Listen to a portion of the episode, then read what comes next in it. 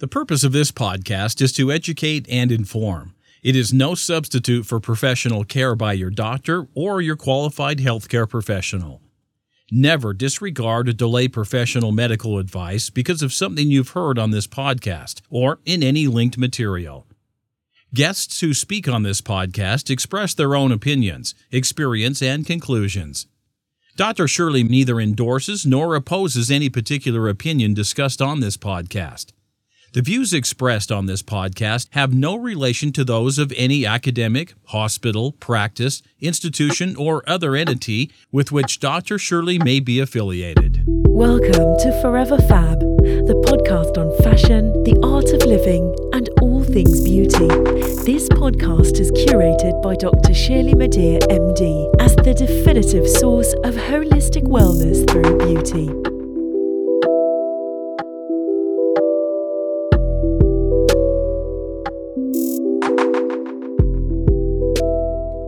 Dr. Booker-Drew, you believe that relationships are key to our personal, professional, and organizational growth. So now we just talked about in part one how you leverage those relationships so we can improve our own lives. Now, how do we leverage relationships to improve the lives of others? You know, it's one of those things that it's about service. And I think that if we want to help community, you have to do that in partnership with people. And so I'm often sharing with folks don't start another organization.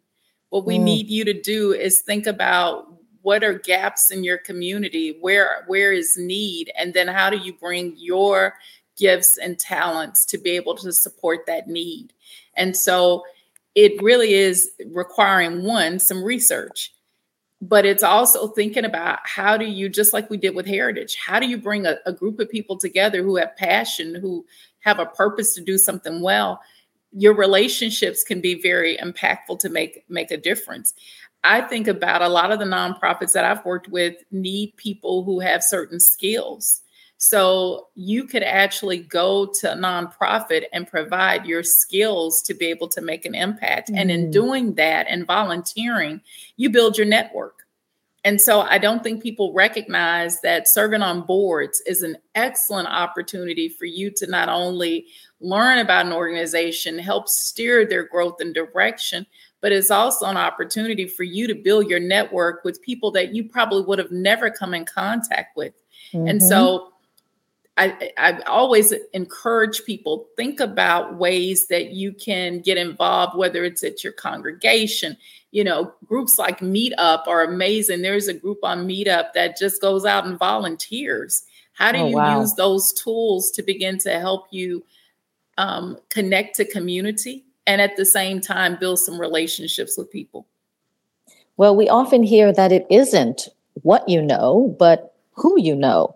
And this seems to support one of the definitions of social capital, which um, I'm going to quote here from Investopedia that social capital is, quote, the potential to obtain resources, favors, or information through personal connections, end quote. Now, when I read that definition, I think, hmm, it seems as if it's it's a little manipulative, or is it considered you know something because we are inherently social creatures it is it is just part of human nature. Do we are we intentionally going out to meet people for certain purposes or are we allowing you know the friendships or relationships to unfold naturally? How do you manage that? I think it's a combination of both. You know okay. the, the term social capital started by this um, gentleman named Hanifan. He saw some parents that were talking um, early 1900s and said they were sharing resources, they were sharing social capital. And it's gone through an iteration of definitions, but it shows up in public policy, mm-hmm. in urban planning, and economics. But at the core of social capital is really about trust. Oh, it yeah. doesn't matter, you know, how many people you know. If you can't build trust, those relationships are only going to go so far. And to your point, there is a negative side of social capital. We see that with, you know, criminal activity where there are people mm. that get together and they do things that are not very, you know, productive. But I don't think we see it as a form of currency that your relationships are your wealth. Right. Because I often tell nonprofits that, you know, I've I've supported you don't have a money problem you have a people problem it's a mm. relationship problem mm-hmm. when you have the right people in your network they can then help connect you, or they may do it themselves to be able to connect you to resources. And so, at the core of all of our problems, I think they are all solved by people. Yes. That, the, and and so how do we begin to start seeing the gifts and talents that we have as a resource but also thinking about other people in the same way that you are walking around every day with people who possibly have an answer to mm. a problem that you need a solution to. That is so eye opening and enlightening because we don't necessarily walk around all day and meet people and think, hmm, mm-hmm. this person may be able to help me or I may be able to help this person. So that's very interesting. Well, in another article, and this one was um, from Forbes magazine online, it described a process, you know, of social of social cap social capital. So there's bonding, then there's yes. bridging, then there's linking, and finally yes. there's identifying. So is there actually a process of creating social capital? Is this something we have to actively think about with intention? Yes and no. It's one of those things that, you know, you'll go to a networking event and people give you a card and and and people assume that that's relationship building. Right. That's a transactional relationship. And so mm. I think it's being aware of there are some relationships that are transactional we should focus on trying to get those and transformative relationships. Mm-hmm. How do we have people that are going to help us and care about us? And that's when you get those folks that are your mentors, your coaches, your sponsors. Those are the people that are really going to, to help invest in you. And so when you think about the bonding and bridging, bonding is something that we all do naturally. It's mm. connecting to people that are like us Yes. There's nothing wrong with that, but the problem is is that you can start to share homogeneous information. Because if you're with people that are just like you, y'all are probably recycling the same stuff same over. You get yeah, you may get a few new things, but for the most part, we all have blind spots. Mm-hmm. The goal is to think about how do you do the bridging social capital. That's where the challenge comes because that means we have to connect to people that are very different than ourselves. Yes. And it's not always race you know people think it's it's race and ethnicity. That's a piece of it. It's ideology especially mm-hmm. in our country. We oh, tend yeah. to find ourselves connected to people who have the same political views that we do. And again you're getting only one side of information. And so how do you make sure that you're connecting to people who see the world very differently? Because you don't know everything. That's intel that can help you make a more informed decision. You don't necessarily have to agree but right. you can get that information and use that to help you make those decisions. So the goal is, yeah, let's do the bonding. That's fine. But that's where intentionality has to happen is doing that bridging work. And that's not so easy for many of us. Right. Especially these days, as you mentioned, the political environment these days. Mm. Oh my gosh. Yes. I mean, I, it's another that's another whole that's other a situation. whole other conversation. That's a whole yes. other conversation. Yes. Yes. So you you mentioned networking. So I take it that you do not think that social capital or the creating of social capital is the same as networking. Yes? It can be. It's it's a part of it. I think at the core of it, you know, social capital is about relationships and networks. Mm-hmm. I think networking is the action of social capital. It's Got the it. doing piece of it. There's nothing wrong with networking, but we have to be very honest. I don't know if that's necessarily relationship building. That's right. And and that, that there is a difference. And mm-hmm. and typically when people are networking, it's I want something from you. You may have it let's see what we can do together. It's more about transaction. Mm-hmm. And again, those aren't bad relationships, but what does it look like to really begin to be deliberate to get to know people beyond just what can you do for me? Yes, yes. And speaking of, of politics, that's just one aspect of it, but there's so much conflict in the world. Uh, you know, post pandemic, I'm saying post with a little bit of hesitation because I still feel as if you know, we are still kind of in a mindset where we haven't fully recovered from the Agreed. effects of the pandemic. Agreed. So there's so much conflict in our in our own lives, um, in the lives of our neighbors and loved ones, in the world. How how can we cultivate our current networks or new social capital to help ourselves and others to live more harmoniously so that we can ha- truly have impact on quality of life?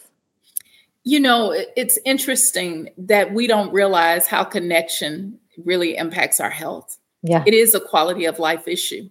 Yes. You know, Gallup does um, these indicators where they look at, you know, these five elements, and several of the elements deal with um, connection. So people want to feel connected in community. Safety is important. Mm-hmm. You know, our physical space. And one of the things that they've been able to determine is when um, those elements are not, you know, at the top of um, people's priorities, so to speak, and we're not having relationships with people and feeling a sense of purpose, is when you start to see the isolation and polarization. They can actually predict when they're going to be breakouts of, of conflict because people begin to start getting more insulated and it's us mm. versus them.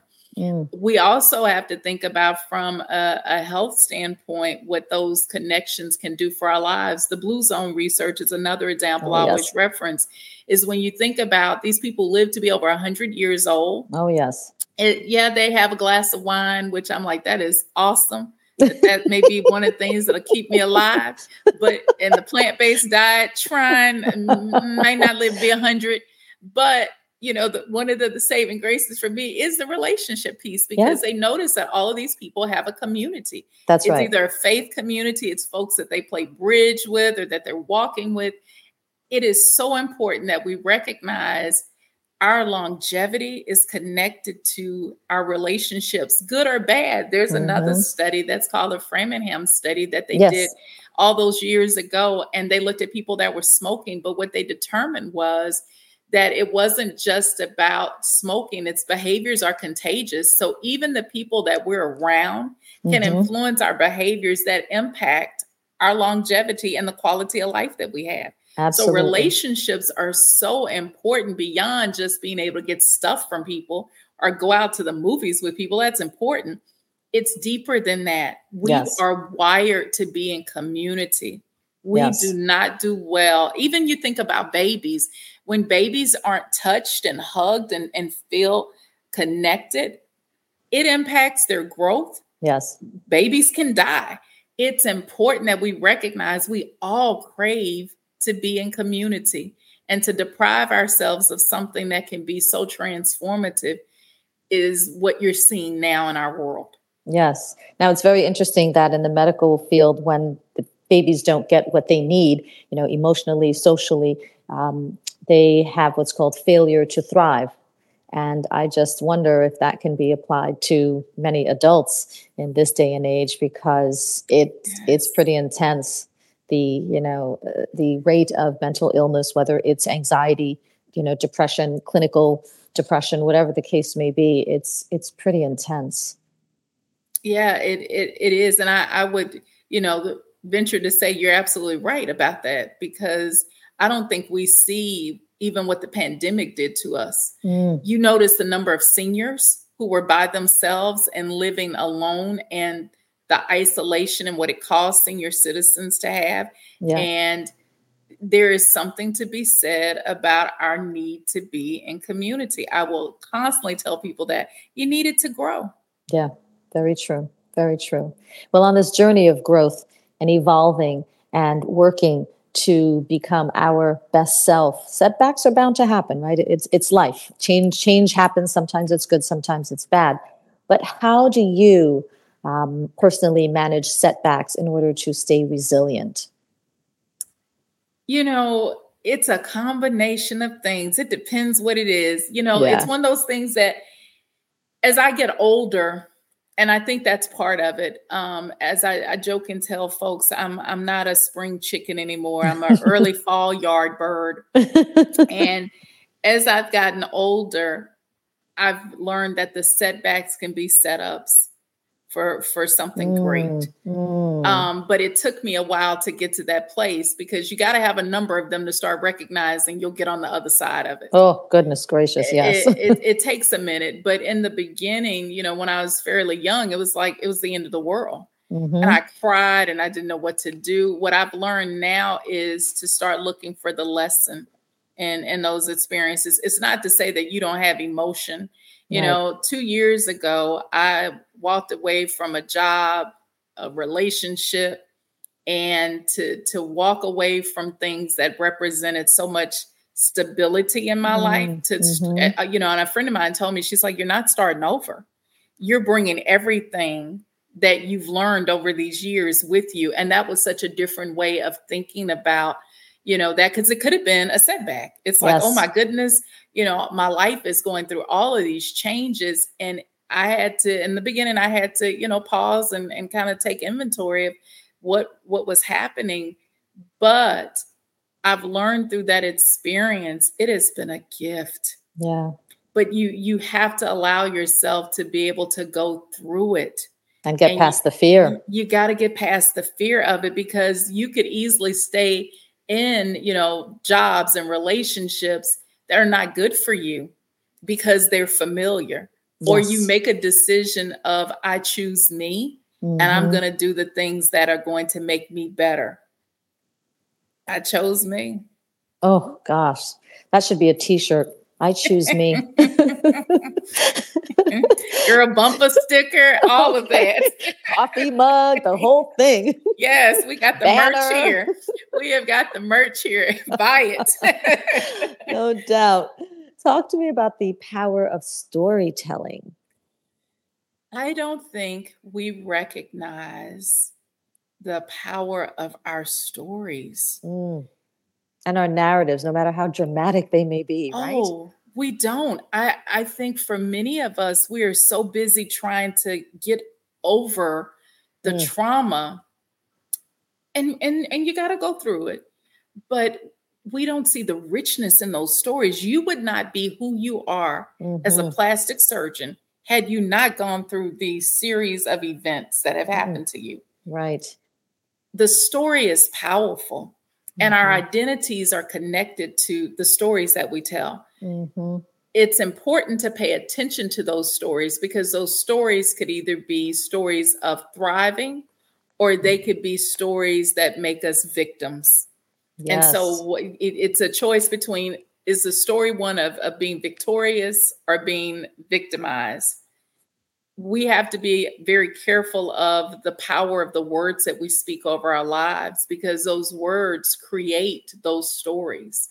Yes. It's not that you want to create a lie and come up with this, you know, story that's not true. Right. But you have to know that those stories impact the people you connect to and bring into your life. They they impact who you are and how you show up in the world. Yes. So as women, I think it's critical that we sit back and pay attention to what are the stories that we tell about ourselves, but what are the stories that we even tell about relationships? Because we may not have the relationships that we want because of the stories and what we're saying. You attract what you put out, or you could be repelling something because mm-hmm. of what mm-hmm. you're saying. Those mm-hmm. stories matter. So, is that what your podcast tapestry is all about? Are you exchanging stories of uh, yes. uh, whether it's empowerment or you know using different words. How tell me about your podcast tapestry. I love the name.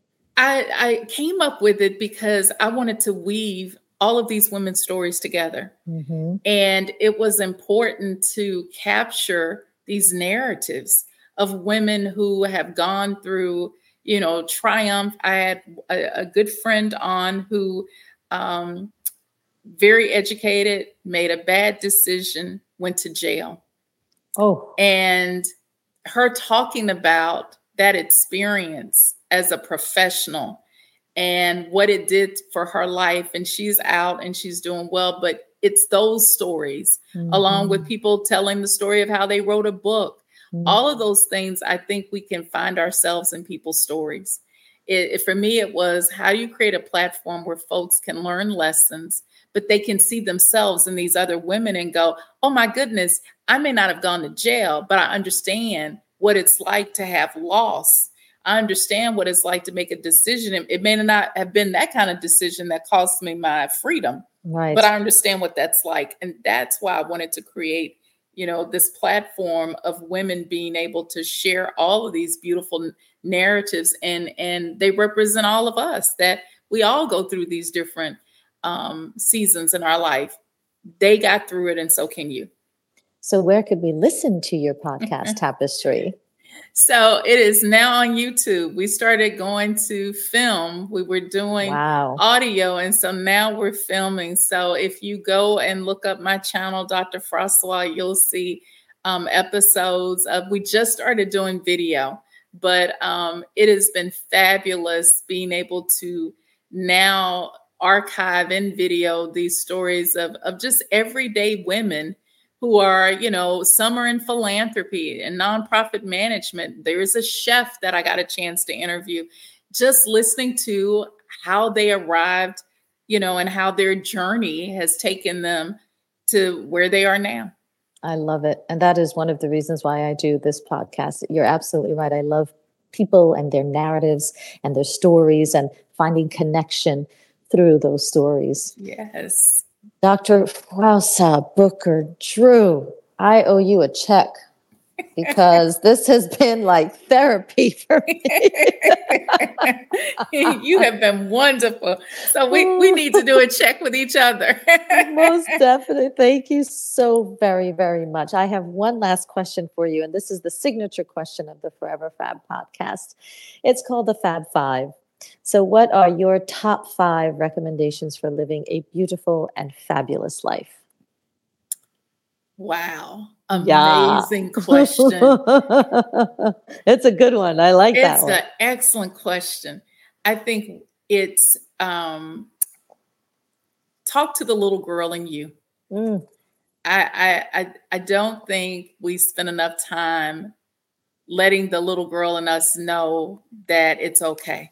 Yes. So I think it's it's important to connect to self. That that's critical. I think number 2 is you've got to take time to be alone and to reflect. To mm-hmm. be fabulous in anything that you do, you've got to be able to, to rewind and listen to the lessons. Mm-hmm. You know, the other thing is allow yourself to be around people that pour into you but they also will challenge you. I would have never gone back to get a PhD if it wasn't for my community of folks who said, you better get your butt up and do this. You can do it. And I'm mm. grateful that I had people who saw my potential when I couldn't see it myself. So you want to surround yourself with a community of people um, that are going to encourage and challenge you. I think the other thing, in order to live this, you know, fabulous life, is as you said, um, it's it's about for me, it, it's having purpose, and my purpose mm-hmm. was found in my faith. Yes. And so I, I, needed to know that there was something greater than me um, that allowed me to be bigger than myself and, and strive to be my best self. And so my faith is critical for me um, to be able to be the best person that I can be. Now, not everybody does that with theirs, and, and that's another whole podcast in itself. right. But for me, it, it really is about how do I use these tools to be my best self. And then the last thing is have fun. Life yes. is short.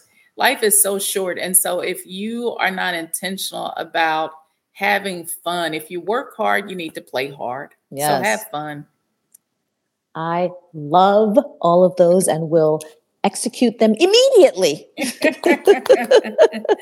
you deserve more than a round of applause and so much gratitude. Thank you so very much, Dr. Booker Drew, for your energy, your insights, your positivity, your just just for you. Thank you for you. You. Thank you so much. And thank you for you. I'm honored to be here with you today. Thank you.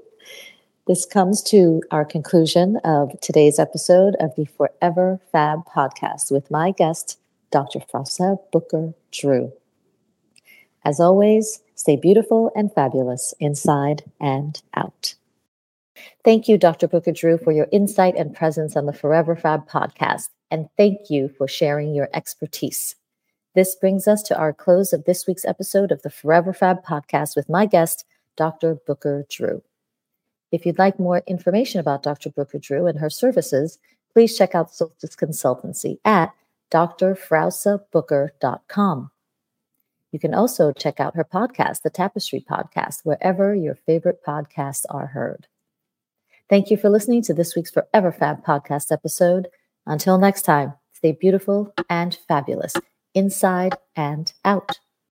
Thank you for listening to this week's episode of Forever Fab, the podcast on fashion, the art of living, and all things beauty, curated by Dr. Shirley Madhere, MD. Live beautifully and help make the world a more beautiful place.